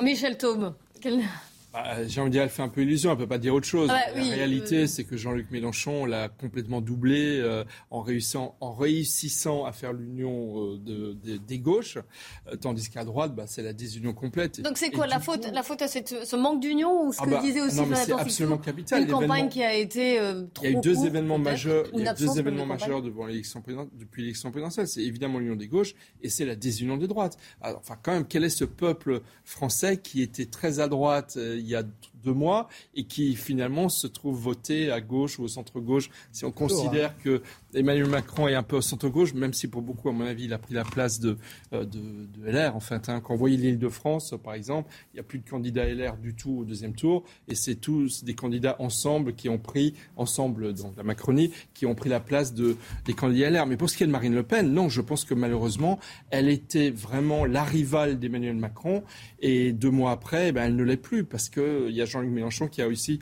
son pari. Donc ça veut dire que c'est la NUPES maintenant, ce mouvement, cette coalition qui devient le, le oui, dire, parce qu'elle va avoir, d'opposition. Elle, elle, va certes, peut-être, probablement avoir un groupe parlementaire, mais qui sera petit par rapport à celui qu'auront les, les, forces de gauche. Et donc, je pense que pour elle, ça va être, ça va être difficile pour elle et puis Jordan Bardella qui devrait prendre la tête de, euh, ou garder la tête du Rassemblement national de, survivre face à des gauches, encore une fois, extrêmement mobilisées euh, et dans une dynamique d'union euh, que l'on ne voit pas du tout à, droite, dans la droite nationaliste. Le Rassemblement national a progressé par rapport à 2017. Ils ont pris plus 6%. Ça fait plus d'un million de voix, c'est pas rien. Euh, la droite arrive en tête des trois blocs si on additionne les partis. Alors que la gauche stagne et que Macron régresse. Et pourtant, la droite, qui est donc majoritaire, du point de vue mathématique, va avoir maximum 100 députés. Euh, donc évidemment qu'il y a le, la cause, le scrutin. On sait que l'abstention qui rend les mathématiques en, en, politique, ça marche. Qui rend non mais un et un ne font pas bah, forcément deux. C'est parce qu'avec la Nupes, on l'a vu. C'est une grande vérité. Avec absolument. La, la, la, Nupes, on l'a vu. Le score de la Nupes correspond à leur score des législatives euh, et au- à peu près au score des présidentielles. Euh, et donc évidemment, Michel l'a dit, et c'est c'est évident qu'elle paye, euh, la droite paye sa désunion. Euh, et d'ailleurs, elle va avoir une responsabilité historique parce que je ne crois pas que les parlements aura jamais été aussi peu à droite depuis très très longtemps que là. Et pourtant, je veux dire, quand on parlait de zémorisation des esprits, de droitisation, euh, même si le, évidemment le pouvoir d'achat est arrivé, euh, dire, ce- ces thèmes-là n'ont pas disparu. Et si 50% des gens ne sont pas allés voter, c'est peut-être aussi parce que des thèmes les intéressaient moins. Et en fait, donc, la droite n'a pas réussi à faire ce qu'a fait la gauche, mais il faut jamais oublier aussi euh, qu'elle est aussi en tort, la droite évidemment, mais qu'il y a ce magistère moral qui pèse toujours. Euh, l'intelligentsia et une partie de la presse qui normalise sans problème l'extrême gauche et qui va toujours diaboliser ceux qui vont tenter des rapprochements avec la droite radicale ou l'extrême droite. Et ça, ça pèse. Et à partir du moment où la droite refuse de s'affranchir, les droites refusent de s'affranchir de ça, ils, perdent, ils perdront toujours.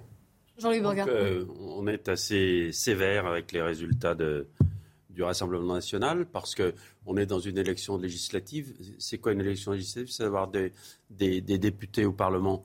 Et ils en avaient combien dans la législature précédente?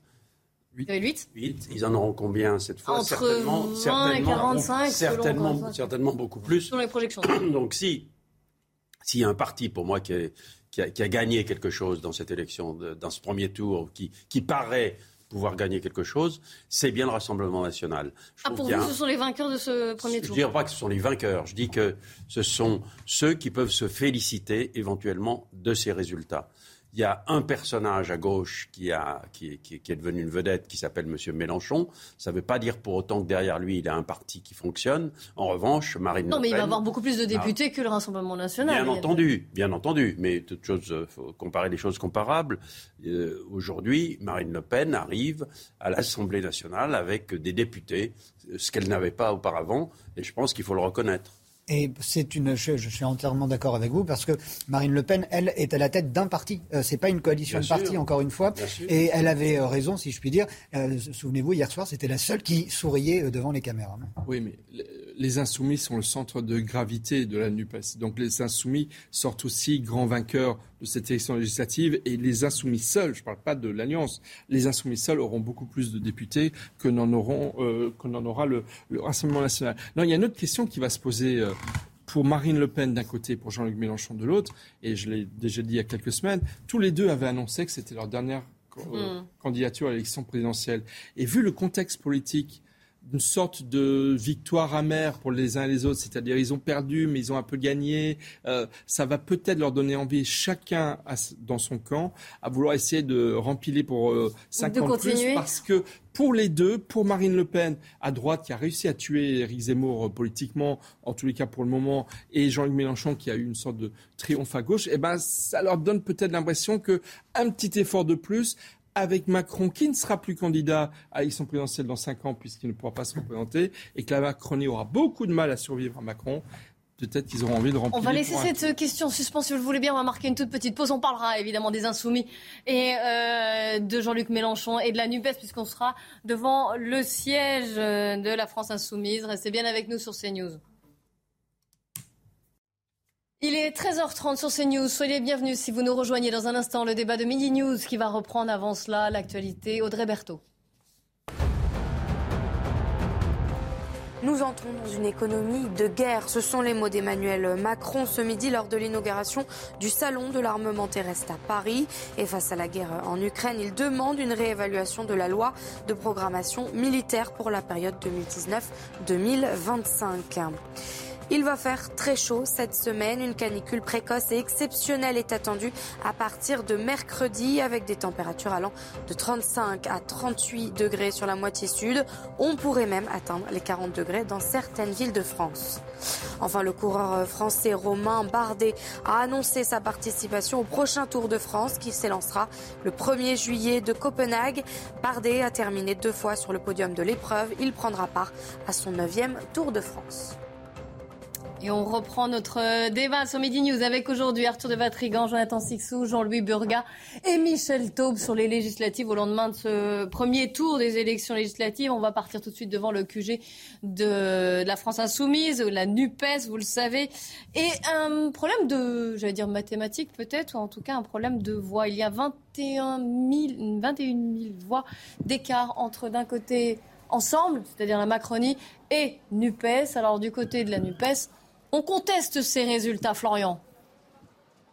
Oui, effectivement, Clélie, on s'interroge sur euh, les résultats définitifs qui ont été euh, communiqués hier soir assez tardivement euh, dans la soirée par le ministère de l'Intérieur et notamment sur le mode de calcul pour aboutir à ces résultats, c'est-à-dire des résultats qui donnent d'un cheveux la majorité présidentielle, le parti présidentiel qui n'est pas encore majoritaire dans notre pays, devant la NUPES. Il y a moins d'un dixième de point d'écart entre les deux formations politiques. Alors j'ai contacté le ministère de l'Intérieur qui m'explique avoir euh, suivi euh, la liste des candidats qui a été communiquée euh, par la NUPES, cette alliance des partis de gauche, dans un email qui a été envoyé au ministère de l'Intérieur le 8 avril précisément. C'est faux. M'explique-t-on ici dans l'entourage de Jean-Luc Mélenchon, on m'explique qu'il y a eu des arrangements qui ont été réalisés hier soir pour aboutir à ces résultats. Le leader de la France insoumise lui-même, qui est arrivé il y a quelques minutes à peine à son QG afin de préparer la fin de cette campagne, a estimé qu'il y avait une manipulation euh, des euh, résultats. Mais quel que soit euh, le chiffre définitif à l'issue de ce premier tour des élections législatives, c'est ce qui est sûr, c'est que la NUPES est en train de devenir la première force d'opposition dans notre pays. Et on va en débattre. Merci beaucoup, Florent Tardif, avec les images de Thibault Marcheteau. On va écouter l'un des lieutenants, évidemment, de la France Insoumise, Adrien Quatennens, au sujet de cette contestation des résultats publiés par le ministère de l'Intérieur. On passe notre temps, et c'est épuisant, on passe notre temps depuis plusieurs semaines à se battre contre le ministère de l'Intérieur pour lui faire entendre raison sur un certain nombre de points. Vous avez vu qu'on a mené une première bataille victorieuse sur euh, l'étiquetage Nouvelle Union populaire écologique et sociale qui nous était au départ refusé. Et puis finalement, nous avons gagné au Conseil d'État. Donc, M. Darmanin a été obligé de comptabiliser la Nouvelle Union populaire. Et là, il a trouvé une nouvelle astuce, c'est qu'il il requalifie certains candidats ou il les classe divers gauche alors qu'ils sont clairement de la nouvelle Union populaire pour faire artificiellement apparaître Emmanuel Macron en tête. Expliquez-nous, est-ce que c'est 21 000 voix d'écart? Est-ce que ça change la donne finalement? Puisque là, donc la NUPES, la France Insoumise en tête, euh, conteste on revendique cette euh, victoire, ça change quand même en termes de quoi? De communication bah, En termes de communication, en termes de symbolique euh, politique, c'est vrai que c'est pas mineur. La réalité, c'est que c'est déjà une victoire. ils sont quand même au coude à coude. Ils sont au coude à coude. Et, votre titre précédent était très bon. En tête, les deux. Mm. Ensemble et NUPES sont en tête. Et à la limite, peu importe lequel dépasse l'autre de, de peu. Et c'est déjà une victoire pour la NUPES d'avoir quasiment autant de voix ensemble. Encore une fois, il y a deux mois, ça n'était pas possible. Et un point sur lequel moi je voudrais insister qui me paraît très important. Jean-Luc Mélenchon a fait une sorte de percée de dernière minute au premier tour de l'élection présidentielle. il a fait un score très élevé qui a surpris même, même les sondages. Mais il n'a pas pu transformer l'essai puisqu'il a été éliminé du deuxième tour de l'élection présidentielle.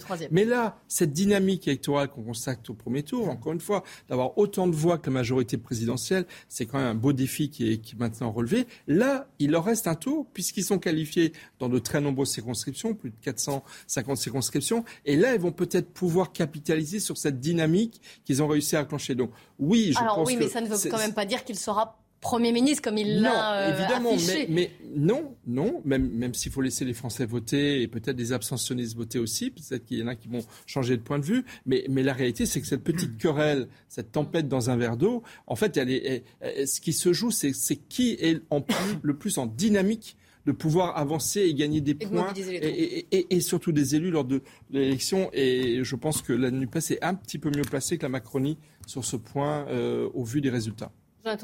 Les symboles sont importants. Enfin là, c'est même pas une question de symbole, ce sont des résultats. Donc effectivement, euh, j'ose espérer que le ministère de l'Intérieur pourra euh, objectivement euh, établir les résultats de, cette, de, ce premier tour des, des législatives. Après, euh, parce que c'est important que le ministère soit euh, vraiment euh, régulier dans cette affaire. un ministère de l'Intérieur n'a pas, dans le comptage de, de, telle, de telle élection, à être partisan. Ça serait grave si les, accusations de, de, Mélenchon étaient avérées. On n'est pas encore au Venezuela. Non, évidemment. Mais je veux dire, un très, pour le coup, ce sera un très mauvais signal envoyé. alors même qu'on a plus d'un Français sur deux qui n'est pas allé voter hier. Donc ça, se joue très dans un climat déjà assez pesant, une, euh, des, suspicions euh, franchement pénibles. Et euh, ensuite, pour ce qui est de, votre question, Kelly, ça ne change rien en ce qui concerne la, suite des, événements de la campagne, dans la mesure où, étant grosso modo à égalité, à, à chacun de faire la meilleure campagne d'entre-deux tours qui soit pour gagner, tout simplement. En, tout cas, euh, il n'y a pas que la NUPES qui conteste euh, les résultats, en tout cas qui se bat sur les chiffres plutôt, puisque regardez ce qu'a dit Olivia Grégoire, qui est porte-parole du gouvernement, et qui, euh, justement, elle disait, voilà, on parle de victoire écrasante de la NUPES, mais non, regardez, regardez ce qui s'est passé il y a déjà cinq ans, et maintenant, écoutez-la. Si on regarde d'ailleurs le score en 2017 de chacune des forces politiques qui constituent NUPES, cette, cet ensemble hétéroclite, cette pétodière en réalité avec des objectifs très différents. On est aux alentours de de 25%. Donc ça n'est pas une écrasante victoire du tout euh, de, de, la coalition de gauche. C'est même en deçà d'ailleurs de leur score cumulé à la présidentielle. Donc il faut rester mmh. euh, assez humble et modeste et continuer à faire campagne. Arthur de Vatrigan. Ne ménage, pas ses, ménage pas ses mots. Hein, non, c'est assez juste. Après, c'est un peu baroque venant de quelqu'un euh, qui appartient à un parti, qui est le seul parti à avoir régressé en termes de score, en termes de voix. et après, la question, donc, encore une fois, on fait des projections, il va y avoir un deuxième tour. La question qu'on peut se poser, c'est comme Jean-Luc Mélenchon a réussi son braquage médiatique, politique et a fait disparaître tout ce qui restait de la gauche. Quelles sont les réserves de voix de mmh. NUPES? Et c'est là où ça devient un peu amusant, c'est qu'il euh, s'affronte avec Mélenchon, Macron-Mélenchon, sauf que Jean-Luc Mélenchon va quémander des voix euh, lors des, 60 duels, je crois qu'il a avec le Rassemblement national, pour que euh, le, parti gouvernement appelle à voter ou vote ou fasse ses reports de voix sur, euh, chez la NUPES. Et, d'ailleurs, beaucoup de membres du gouvernement ont appelé à voter.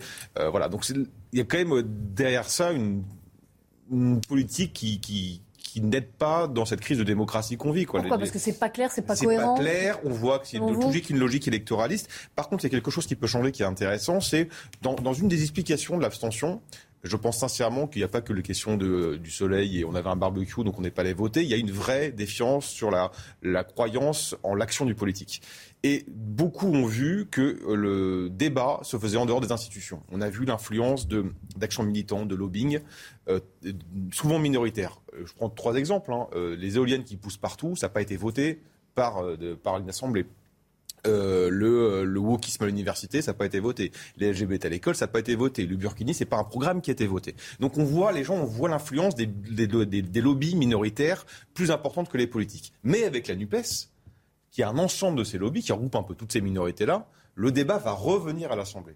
Et là, ça va être un bazar pas possible, parce qu'on sait très bien que entre euh, quelqu'un qui se revendique des Lumières et quelqu'un qui se revendique des racialistes, qui appartiennent au même groupe, bah, ça va être dur de se prendre une ligne. Et en même temps, pour Emmanuel Macron, euh, d'essayer de naviguer entre ça, ça va être également compliqué. Donc on va avoir d'un côté un, un une espèce de, de, parlement complètement bordélique et en même temps un retour d'un débat d'idées très radical parce qu'il y a une radicalité de la société aujourd'hui avec des vrais affrontements idéologiques. Surtout si c'est une majorité relative donc qui euh, échoue à Emmanuel Macron et non pas une majorité absolue, ce qui serait là facile de faire voter en bloc des réformes. Là, avec majorité relative, ce sera plus difficile. Quoique, parce que majorité absolue, si on prend en compte Horizon et, et, Edouard Philippe. Où chacun peut avoir ses égaux. Il voit euh, cinq ans plus tard.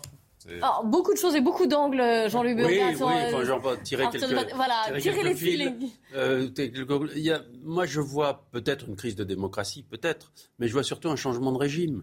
Euh, les, gens ne sont pas allés voter à ces élections législatives, tout simplement parce que le, le, président de la République, le gouvernement, on a tout fait pour leur laisser entendre que c'est pas là qu'allait se passer le changement, c'est tout.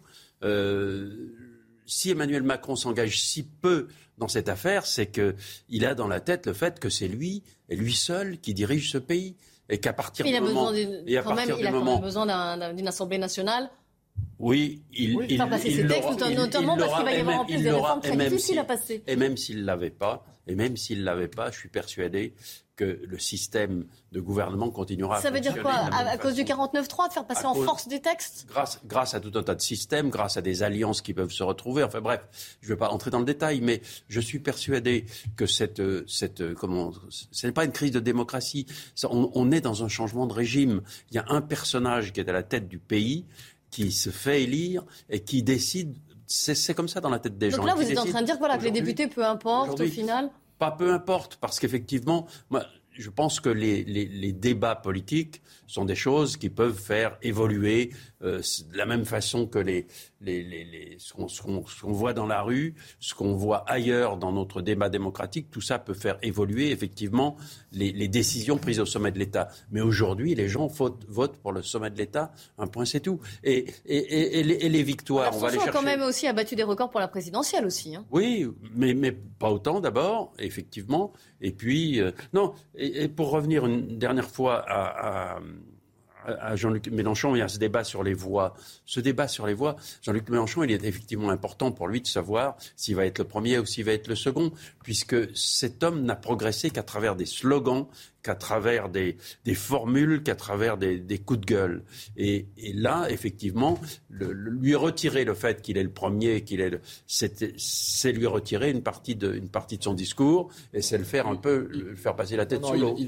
Si je peux me permettre, il a fait plus que de multiplier des slogans euh, certes efficaces. Il a, il a réussi à faire l'union des, gauches et on voit d'ailleurs que les candidats socialistes. J'y crois pas à l'union des gauches. Bah, oui, mais enfin, électoralement, pour l'heure, ils électoralement, oui, sur une élection, ou plus qualifiés pour le second tour d'élection législative. Les socialistes dissidents ont été euh, euh, disparus, et, complètement laminés. Et à droite, les droites sont complètement éclatées. Et résultat, auront, auront peu, peu d'élus. Donc Jean-Luc Mélenchon n'amenait pas, et pourtant moi je partage pas la plupart de, de, de, de, ses idées, mais, mm. mais je dois reconnaître qu'il a fait un, coup de maître politiquement et qu'il en est sorti, à mon avis, politiquement vainqueur. Mais là où je vous rejoins complètement, c'est qu'en revanche, effectivement, c'est presque comme si Emmanuel Macron avait un peu anticipé sur euh, euh, une assemblée qui va être très difficile à diriger parce qu'avec son Conseil national de la refondation, qui noirait le Parlement euh, dans euh, d'autres forces politiques, des citoyens tirés au sort, des associations, des syndicats, etc., c'est comme s'il anticipait sur sa volonté, sa fameuse nouvelle méthode politique, de vouloir justement contourner un Parlement qui... le, le, le, le Sénat est à droite. L'Assemblée nationale va être peut-être, comme vous le disiez, presque ingouvernable, avec sans arrêt des recherches de majorité relative qui seront parfois même impossibles à obtenir. Et au final, les réformes ne se feront pas, ou, on ne pourra. déjà, Emmanuel Macron, avec, déjà Emmanuel Macron, avec une majorité absolue, n'a pas beaucoup réformé le pays, contrairement à ce qui fait croire. Voilà, qu'est-ce que ça va être pendant cinq ans? Donc, on va faire du surplace avec euh, une assemblée quasiment euh, euh, introuvable. majorité peut-être introuvable. Je voulais rappeler le mépris qu'Emmanuel Macron a pour l'Assemblée nationale depuis son élection en 2017. Rappelons-nous des scènes que nous ne pensions jamais pouvoir voir un jour de la première Assemblée de 2017 où on voyait tous ces novices qui avaient été élus uniquement pour valider, pour être vraiment une chambre d'enregistrement automatique des mesures de, du nouveau président. Euh, souvenez-vous de ces scènes totalement surréalistes où ils sortaient le, mode d'emploi de l'Assemblée nationale pour mener les débats. ils sortaient tous de leur pupitre avec un président de séance qui ne savait pas comment faire voter un texte de loi. C'est des, scènes folles auxquelles on a assisté. Donc Jean-Luc Mélenchon euh, pourrait prendre euh, un groupe majoritaire peut-être à l'Assemblée, mais c'est même pas Jean-Luc Mélenchon vu qu'il ne s'est pas présenté. Ce serait donc sa coalition de partis de gauche, peut-être. si Emmanuel Macron a sa majorité, relative ou absolue, il devra de toute façon composé, vous aviez raison de le rappeler, avec les tendances euh, qui composent euh, son, mouvement désormais. Mais euh, je ne pense pas que philosophiquement, ça changera la, la ligne qu'Emmanuel Macron a de la fonction présidentielle et du rôle que euh, doit jouer. Vous rejoignez Jean-Luc Exactement, mais je pense que ça peut vraiment être bien plus. Et si ça se passe mal euh, au second tour pour, pour la majorité présidentielle, peut-être qu'on pourrait assister effectivement à une sorte de durcissement d'une ligne présidentielle qui essaierait de détourner avec des, des bidules. Euh, D'autres moyens. exactement. On va faire un. C'est passionnant à observer hein, et de voir comment ça pourrait évoluer. Moi, je trouve que c'est très intéressant à voir. On va, on va continuer d'en parler. Il est, il est deux ans moins le quart. On va faire un point sur les infos avec vous, Audrey Berthaud. À Clessé en l'émotion est toujours euh, aussi forte. Une marche blanche est organisée aujourd'hui en hommage à la jeune Emma, 13 ans, tuée par son petit ami de 14 ans la semaine dernière. La marche débutera à 18h au départ du Poney Club de l'Aisé où l'adolescente faisait de l'équitation. En Ukraine, les combats de rue se poursuivent à Severodonetsk dans le Donbass. Avec le soutien de l'artillerie, l'ennemi a mené l'assaut et repoussé nos unités du centre-ville, a déclaré ce matin l'état-major ukrainien. Enfin, quatre morts et un disparu dans des inondations au centre de la Turquie. Les très fortes pluies et les orages de grêle ont causé des dégâts dans plusieurs villes. Huit villages du nord sont encore inaccessibles, les inondations ayant provoqué l'effondrement des routes. Arthur de Vatrigan, donc sur cette euh, majorité qui serait relative Bah, les difficultés de gouverner ou non, ou introuvable, que voilà, pour Donc, reprendre exactement va- le mot que vous aviez utilisé. il va devoir il va gouverner sous tutelle. C'est ça la signification. Donc ça change complètement de son gouvernement, de son quinquennat précédent. Et euh, c'est le problème des régimes parlementaires. hein. C'est bon. Euh, après, ce qui est intéressant, c'est qu'aujourd'hui, il vaut mieux finir être dans la position de Marine Le Pen ou des LR que dans la position de Jean-Luc Mélenchon. Parce que vous pouvez être faiseur troisième. faiseur de loi, en fait. C'est ça la réalité. C'est que ou ce qui reste du PS, Euh, parce que et comme il va devoir faire des alliances, en fonction des projets de loi, il va s'allier avec la droite ou il va s'allier avec la gauche. Sur la retraite, on peut s'imaginer qu'il va s'allier avec les LR. Sur d'autres sujets, peut-être plus sociétaux, l'euthanasie, des choses comme ça, il va essayer de chercher des voix à gauche. Donc, vous êtes aujourd'hui, vous aurez plus d'influence et de politique et de pouvoir en étant troisième. Enfin, dernière chose sur la Nupes, la Nupes tient parce que Jean-Luc Mélenchon. C'est un parti très jacobin, euh, voilà. En plus, on connaît, euh, on, on connaît le, le- le- le- le- ce que- les références de, de Jean-Luc Mélenchon, euh, Robespierre et Chavez. On sait que ça tient sur un homme. ben, Jean-Luc Mélenchon ne, ne- ne se présente pas, donc ne va pas être élu, donc ne va pas avoir de légitimité. Donc que va devenir la Nupes sans l'homme fort derrière C'est le leader peut-être de, de LFI. Eh, mais il n'aura pas de légitimité. Il sera pas, il sera pas L'Assemblée. président de groupe. Sur- surveillez Adrien Quatennens, qui est un, un- un garçon euh, qui, à mon sens, mais a l'avenir dans ce secteur. Quand le chef parle, les autres vont se battre. hein. Et vu les, vu les, les, les, les- les vraies divergences de fond, des divergences anthropologiques, hein, c'est pas comme l'UDI et les, et les Républicains, il y a des vraies divergences. Je pense que ça va a- être en septembre un massacre. Alors, il y a eu un précédent, c'était quand Michel Rocard était Premier ministre, il avait une majorité relative et il a dû multiplier les 49-3 pour pouvoir euh, faire passer des projets de loi euh, importants parce qu'il n'avait pas de, majorité absolue. Mais D'abord, on peut beaucoup moins utiliser le 49.3 de nos jours. Ça a été, les conditions d'application ont été restreintes.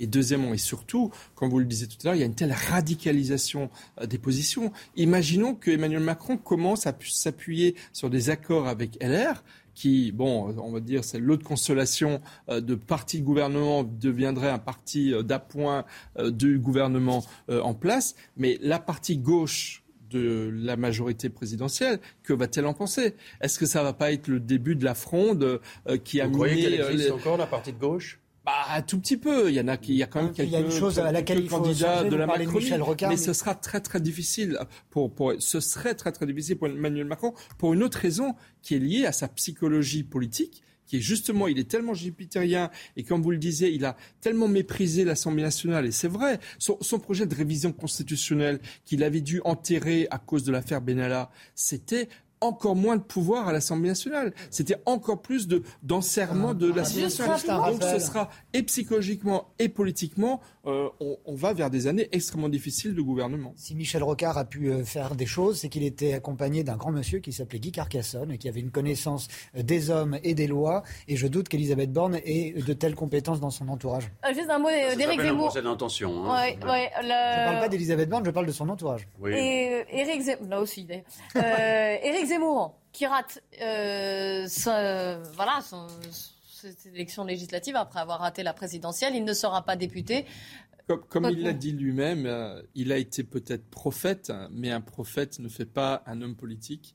Et je pense qu'effectivement, euh, là, il a, il a, il a touché du doigt euh, la possibilité ou l'espoir de pouvoir gouverner. Et il se retrouve démuni, complètement démuni.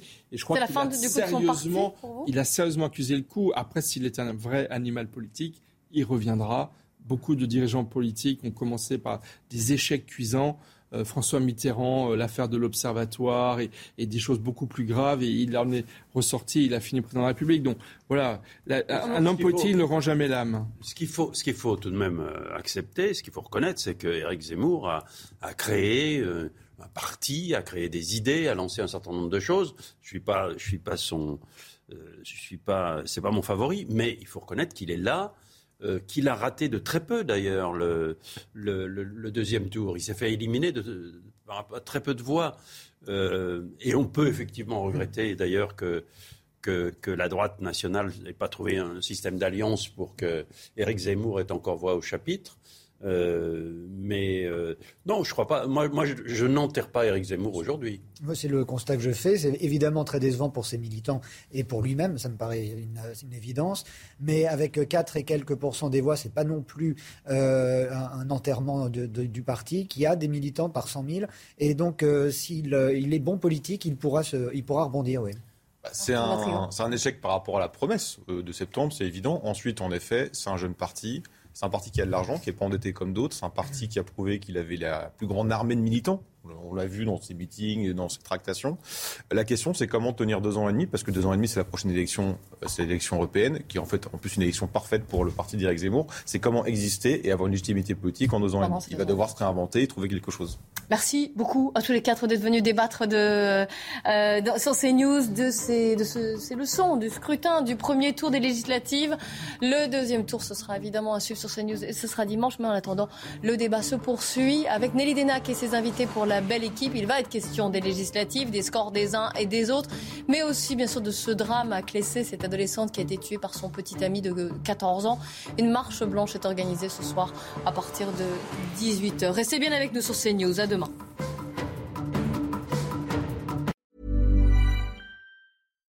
Here's a cool fact. A crocodile can't stick out its tongue. Another cool fact, you can get short-term health insurance for a month or just under a year in some states. United Healthcare short term insurance plans are designed for people who are between jobs, coming off their parents' plan, or turning a side hustle into a full time gig. Underwritten by Golden Rule Insurance Company, they offer flexible, budget friendly coverage with access to a nationwide network of doctors and hospitals. Get more cool facts about United Healthcare short term plans at uh1.com.